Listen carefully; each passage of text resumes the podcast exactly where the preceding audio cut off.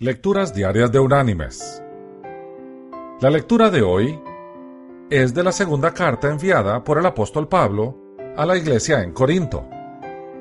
Vamos a leer en el capítulo 8 el versículo 21, que dice, Procurando hacer las cosas honradamente, no solo delante del Señor, sino también delante de los hombres. Y la reflexión del día de hoy se llama Honradez Sincera. Se narra que hace años, cuando la esclavitud existía en los Estados Unidos, en un mercado de esclavos, un joven negro estaba en venta.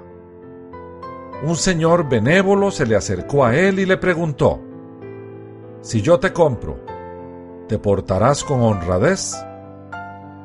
El muchacho repuso sinceramente, Seré honrado, me compre usted o no. Mis queridos hermanos y amigos, ¿qué respuesta dio el esclavo?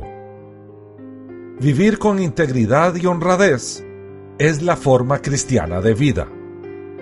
No es que los no cristianos no puedan ser honrados, es que los creyentes estamos llamados a hacerlo a través de nuestro testimonio de vida, honramos a nuestra familia y honramos a nuestro Señor. Que Dios te bendiga.